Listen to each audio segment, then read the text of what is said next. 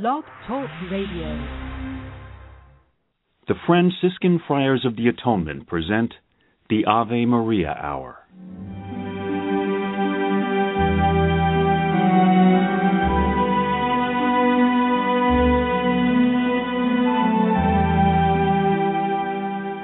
Hello, this is Father Bob Warren of the Franciscan Friars of the Atonement. Thank you for listening to this rebroadcast of the Ave Maria Hour radio show.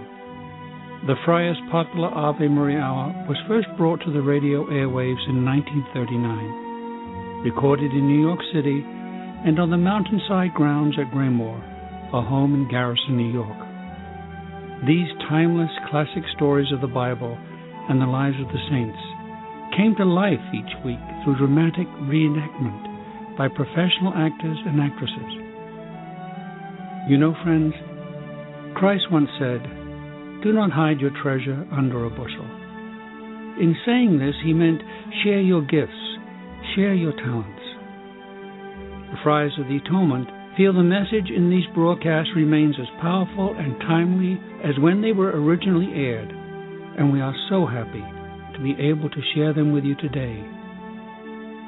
To learn more about the missions and ministries of the Friars of the Atonement, I invite you to visit our website, www.atonementfriars.org.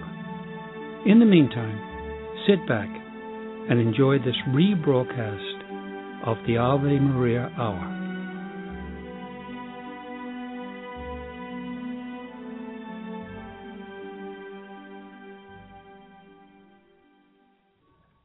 the victorious.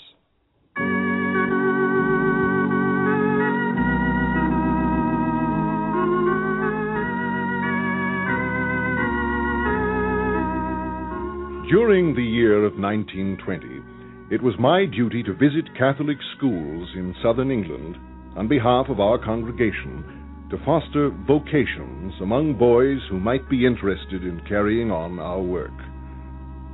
Folkestone, a town on the Straits of Dover, was one of my assignments.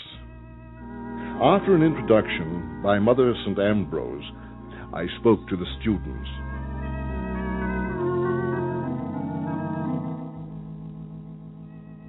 The full name of the congregation is the Institute of the Brothers of the Christian Schools, but it's simpler to call us the Christian Brothers. We are dedicated to teaching students of all races in all parts of the world. The vocation of brother is something quite special and one of the most important and necessary functions of the church. It shouldn't be regarded as second best to the priesthood. Brother and priest are dedicated to the same purpose to lead people to Christ. And one way to do that is by Christian education. I invite any boy who is interested in teaching as a vocation to meet with me after this session.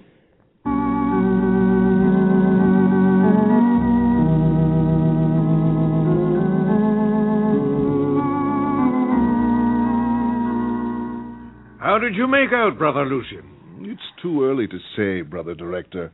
At Folkestone and Dover, several boys expressed an interest in what I had to say. Hmm, Folkestone, eh? I know some of the instructors there. A good school. Oh, Mother St. Ambrose asked to be remembered. I'll write to her. She's a fine teacher and a very wise sister. I hope so. Oh, now, why do you say that? She persuaded me to encourage a boy in whom I hadn't much confidence as a likely candidate. Yes, Mother St. Ambrose can be very persuasive. She insisted that in spite of his poor grades and his fondness for sports rather than study, that he had a true love of God.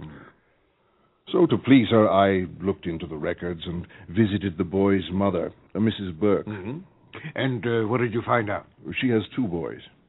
This Alexander, who's a poor scholar, and another, John, who's at the top of his class. Well, and why didn't you encourage John? He was aiming for the priesthood. But since the death of the father, he'll have to support the mother. Oh, I see. She'd like to see both boys in the church.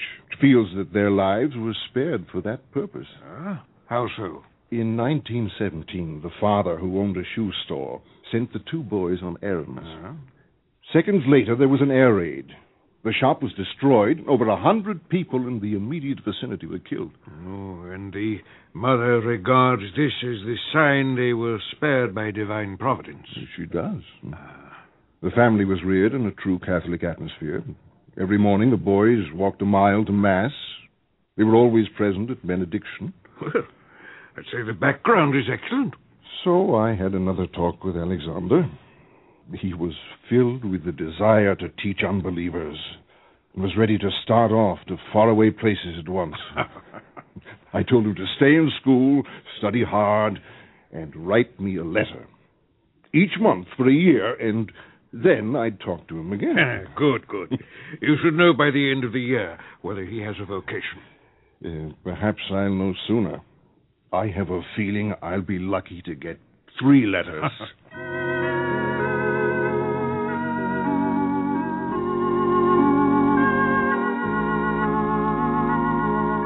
I was wrong about Alexander. Quite wrong.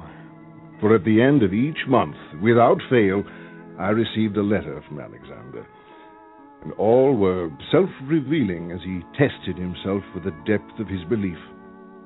And it was evident that what may have been youthful enthusiasm or impulse had developed into purposeful conviction. I was now convinced of his vocation and made arrangements for him to enter our junior novitiate on the Isle of Guernsey.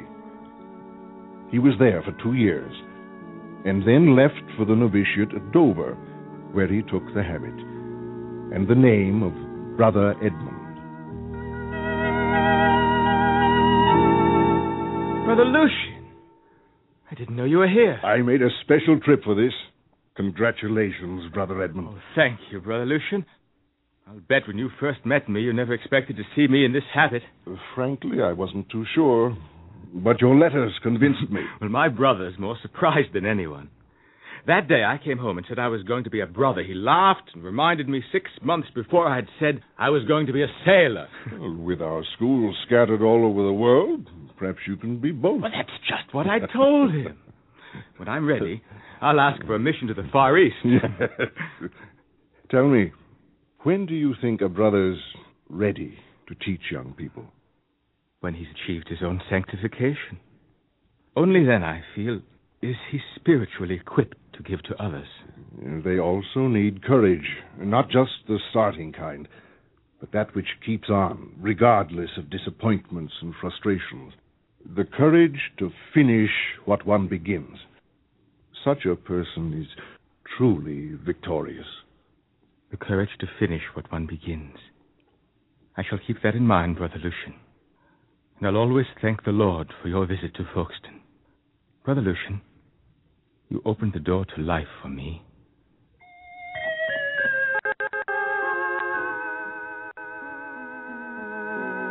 At the end of the year, he took his vows of poverty, chastity, and obedience, and volunteered for a Far East mission at Malacca, and began his vocation as a pupil teacher. From there, he moved on to the Philippines, where he taught at De La Salle College. Wanting to advance his training, he asked for and received permission to go to Hong Kong for his educational degree. On his return, he was entrusted with the task of preparing the two top classes for the university. He was completely absorbed in his students and had several projects in mind when the brother visitor from Penang came to inspect the school. On leaving, he issued an order which upset Brother Edmund. Can't understand it. Doesn't make sense. I go to Hong Kong for my educational degree. I took all those courses. I returned to Manila with new ideas for the benefit of the students. I no sooner develop them to where things are running smoothly when along comes the brother visitor, makes a hurried inspection, and leaves issuing a decree I'm to go to Hong Kong. Oh, what reason could he have had? Well, maybe. Maybe Brother Visitor thinks I should have spent more time with. With the students instead of studying for my degree. Surely he realizes the more one knows about the educational process, the better equipped one is to teach. You'd think so, but oh, in the novitiate, I, I could contend with things I thought stupid or insane if. Brother Edmund. If such were God's will. But I'm no longer in the novitiate. And let me tell you, the realities are, are far different from that perfect setting. And my feelings and, and aspirations must be taken into consideration. Well, what are you to do? Well, right now I'm I'm too dazed to do anything, and I'm so angry I, I wouldn't risk talking to Brother Director. He couldn't do anything about it. The order came from Brother Visitor. Perhaps they're in urgent need of teachers in Hong Kong. The De La Salle School. I, I'd heard of it when I was there, you know. One has to teach several subjects and a lot of undisciplined rabble rousers. You'll have to go. You can't disobey, so what's one to do? Well, I'll tell you what I'm going to do. I'm going to go to the director, the bishop, the pope, if necessary. Oh? I'm going to walk into the director's office without so much as knocking, and I'll say to him, I'll say, Brother Director! Yes, yes, Brother Edmund. What will you say? How far is it to the director's office? How far? Oh, about 50 paces. Fif- Fifty paces. And by the time I reach the office, I'll be half as angry as I am now. Of course, he'll be busy and can't see me at once, so I'll cool my heels in his outer office. So there's no telling what I'll say when I finally do see him. But he'll be expecting you to say something. Won't no, of course, yes, yes, of course, yes. And I'll say, Brother Director, mind not to reason why, mine but to do and die. When shall I leave for Hong Kong?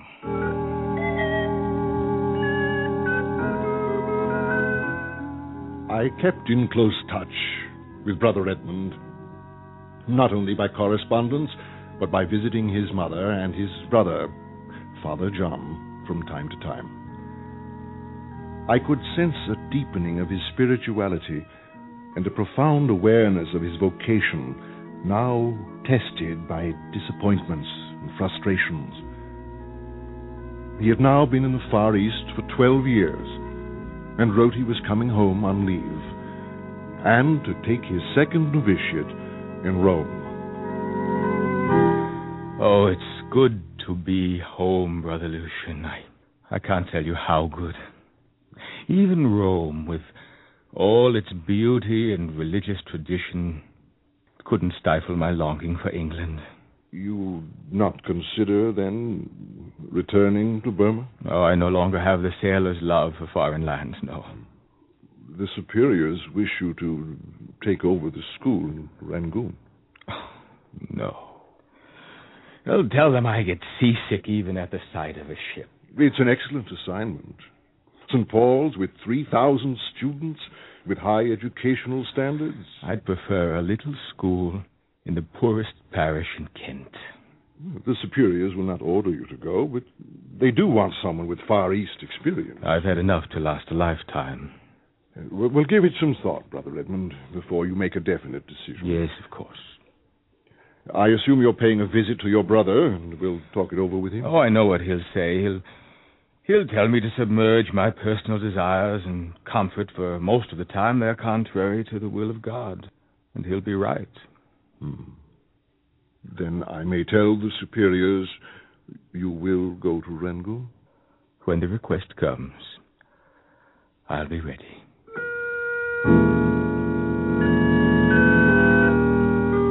The Second World War broke out when Brother Edmund had been in Rangoon about a year. Correspondence was now infrequent, and he suffered anxiety because of his loved ones, and he tried to cheer them with his characteristic amusing letters, while at the same time preparing them for possible outbreak of war in the Far East. There can be little doubt but that the Japanese are preparing to attack. When it will first come is anybody's guess. But Burma is important to the Japanese, and sooner or later they'll invade. I'm now at St. Patrick's School at Moulmein, about 100 miles across the bay from Rangoon. Pity some Kipling today doesn't write On the Burma Road. Might go something like this. On the Burma Road today, where the aeroplanes do play, can't you hear the bombs a crashing from Chungking to Mandalay? Honolulu, December 7th. This morning at dawn, His Imperial Majesty's Air Force attacked the United States Naval Forces at Pearl Harbor and completely destroyed it. I repeat, the United States Navy is destroyed as an effective fighting unit. Brother Edmund! Brother Edmund! Yes, yes, Brother Andrew. Less than a dozen students have reported for classes. The British troops are withdrawing to the Indian frontier. Hundreds of families are getting ready to evacuate. Brother Director has ordered the school closed. You're directed to take the community, except those who are selected to remain, to John's village. Well, who remains? Three brothers will remain to help at the hospital. I prefer to remain, Brother Andrew. Your preference was anticipated. But you're directed to go to John's village and keep the community going as best you can till the war's over. Very well. Tell Brother Director I'll carry out his directions. Until the war's over. We may all be under Japanese orders by then. You, come here. You are Brother Edmund Burke. Are you in charge? I am, Major. You are English? No. I'm Irish. Ireland's not at war with Japan. Where do you have English passport? I was trained in England and sailed from there. Naturally, I had to have a British passport. Ah, what's uh, this place, this John's Village? It was founded in 1921 by Brother John. It provides for homeless boys. Oh, Japan does not wage war against children. You will be permitted to carry on, but you are under house arrest. You are not to leave without written permission, and any hostile act will be punishable by death. Do you understand? I understand, Major. There will be no trouble. You were cut off from the British. How will you maintain yourself? Well, the village has supported itself by its rubber plantation. There's no outlet for your rubber now. Well, perhaps your nation can use it. we have rubber to burn. It has been our only source of income. I, I don't know what we'll do. That's your problem. And remember, I hold you personally responsible if there's any hostile act.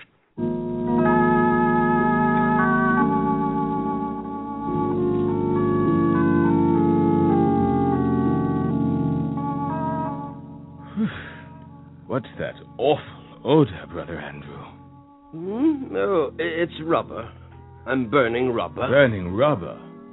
What for? to find a new source of income. I'll come back to the lab this afternoon to witness the final test.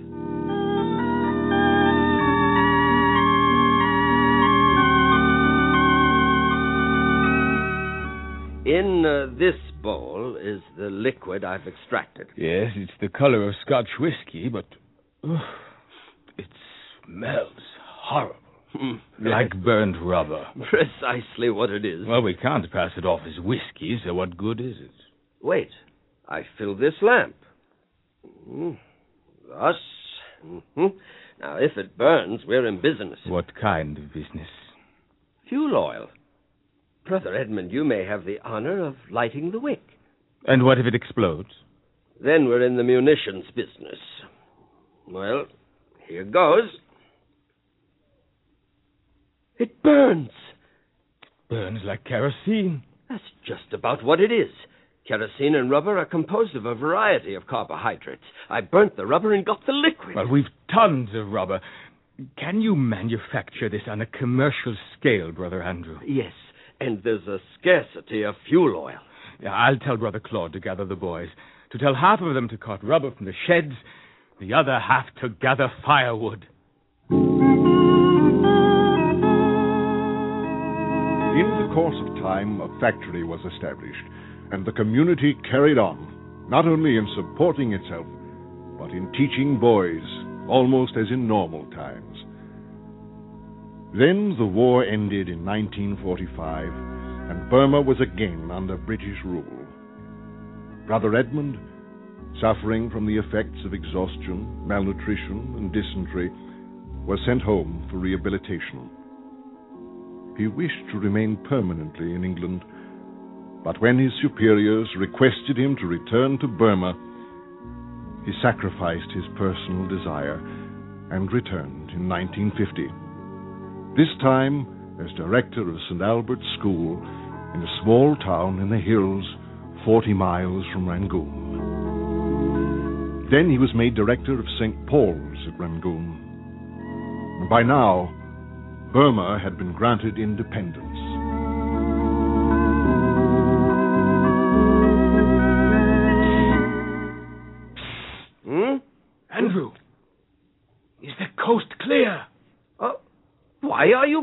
Climbing through the window? I saw that crowd in the outer office, and I decided to come in this way. Hmm. What do they want? The usual. Their sons entered in the school regardless of their qualifications. Look what I received in the morning mail. All this money. Hmm. Bribes. They're all bribes. To make an exception and enter the son of some priest or bonze. Well, send it back. Well, I've already written the letters of refusal, but you had better check through them. There are some people we can't afford to refuse. They can make trouble. Well, I either have to cut down the enrollment or lower the standards of admittance. And that means lowering our standard of instruction. As you know, our superiors in Rome have agreed to let me eliminate the unfit. Mm, I wonder if they realize the danger you run. You're not going to be very popular. Well, I'm going to be even less popular. Now, here's a list of 78 names. You'll notify the boys and the parents that they're to be dismissed at once. 78?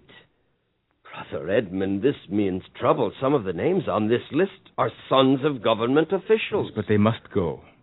But When questioned, they actually boasted that they believe neither in Christ nor his church. They're only out for what they can get. I'm worried. There have been threats made against you for not admitting some. Now who knows what will happen with these dismissals? No, I have that all the time. When it's not bribes, it's threats. Uh, have you seen that young man? He's um, about 18 years old. Oh? He's, well, he's in your office. Hmm. He's in there right now. I asked him what he wanted, and he said he had a present for you. I didn't like the way he was hanging about. He's dressed as a as a Moslem in white with a black fez on his head. Oh, yes, yes, yes, I know him. He's a Eurasian. He was baptized a Catholic, but he married a Muslim. He's a thief and a liar, and, Ah. and I, I, I once turned him out. Tell him to leave. Fine. Oh, I've had word from the university the examination results will be published in the evening edition of the paper. Yes, we've made out very well. First and second place at Rangoon University, and a large number of scholarships. It'll bring a swarm of parents with outrageous demands for their sons. Brother Edmund, you do look very tired. You should go away for a few days and rest. Uh, later, perhaps. I'm to escort Brother Michael to the airport. The plane doesn't leave until 3 a.m. When I return, I'll sleep in the guest room on the second floor of the right wing. Well, that's rather isolated. So much the better. No one will find me there, and it's much cooler than my bedroom. If I don't appear at breakfast, it means I'm sleeping. There are two beds in the guest room. One of the brothers could stay with you. No, no, there's no need, and besides, I snore. That is, I think I do. Now, take care of those dismissals, and I'll see you tomorrow.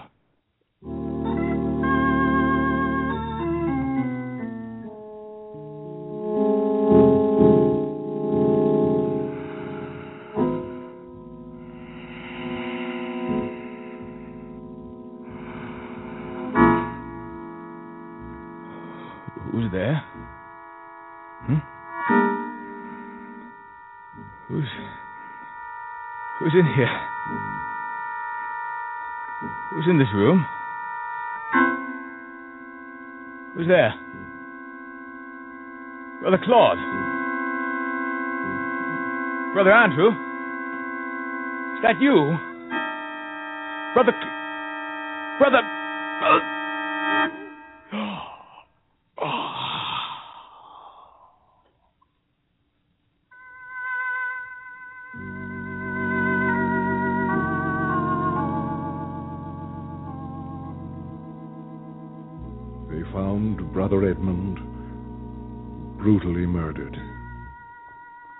His body gashed by 60 wounds. His assassin, still in his blood-stained garments, was arrested and admitted the crime. He said he had murdered Edmund because he had been expelled from St. Paul's. Brother Edmund had made enemies, no doubt, but there were thousands who loved him. All day they filed by his coffin and recited the De Profundis. Five years before his death, he had written an article which reveals his own unshakable fortitude.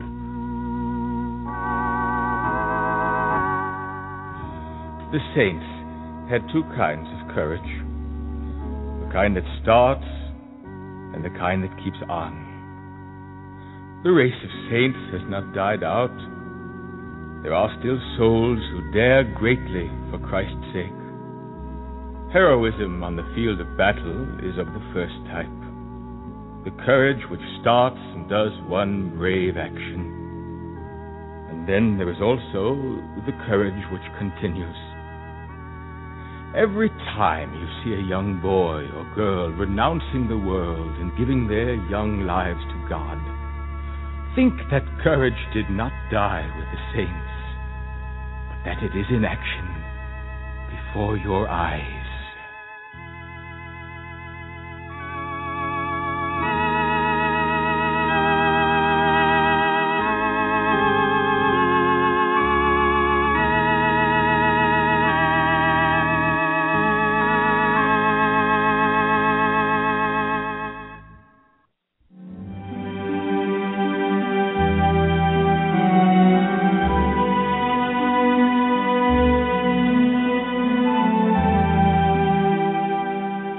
Thank you for listening to this rebroadcast of the Ave Maria Hour, brought to you by the Franciscan Friars of the Atonement. For over 110 years, the friars have devoted themselves to fulfilling St. Francis' prayer, to heal wounds, to unite what has fallen apart, and to bring home those who have lost their way. We work for Christian unity and interreligious understanding. We provide respite at our retreat center at Graymoor for those in need of spiritual renewal. We staff parishes throughout the world, serve as chaplains for colleges, hospitals, and prisons. We care for the ill through hospice work, ministry to those with HIV/AIDS. We also shelter the homeless and provide treatment and services for those suffering from alcoholism and drug addiction. If you would like to be included in our prayer list, participate in special St. Anthony novenas, and or visit St. Anthony's Shrine Graymoor, attend a retreat, learn more about our Ave Maria Hour productions, or simply make a donation to assist us in fulfilling St. Francis' prayer to help those in need, please visit our website at atonementfriars.org or email me at avemaria at atonementfriars.org. You can write to me, Father Bob, Friars of the Atonement, Graymoor. Post Office Box 300, Garrison, New York 10524. And so, in closing, I ask for the blessing of God upon you and those you love. May the Lord bless you and keep you. May his face shine upon you and be gracious to you. And may he look upon you with kindness and give you his peace. Amen.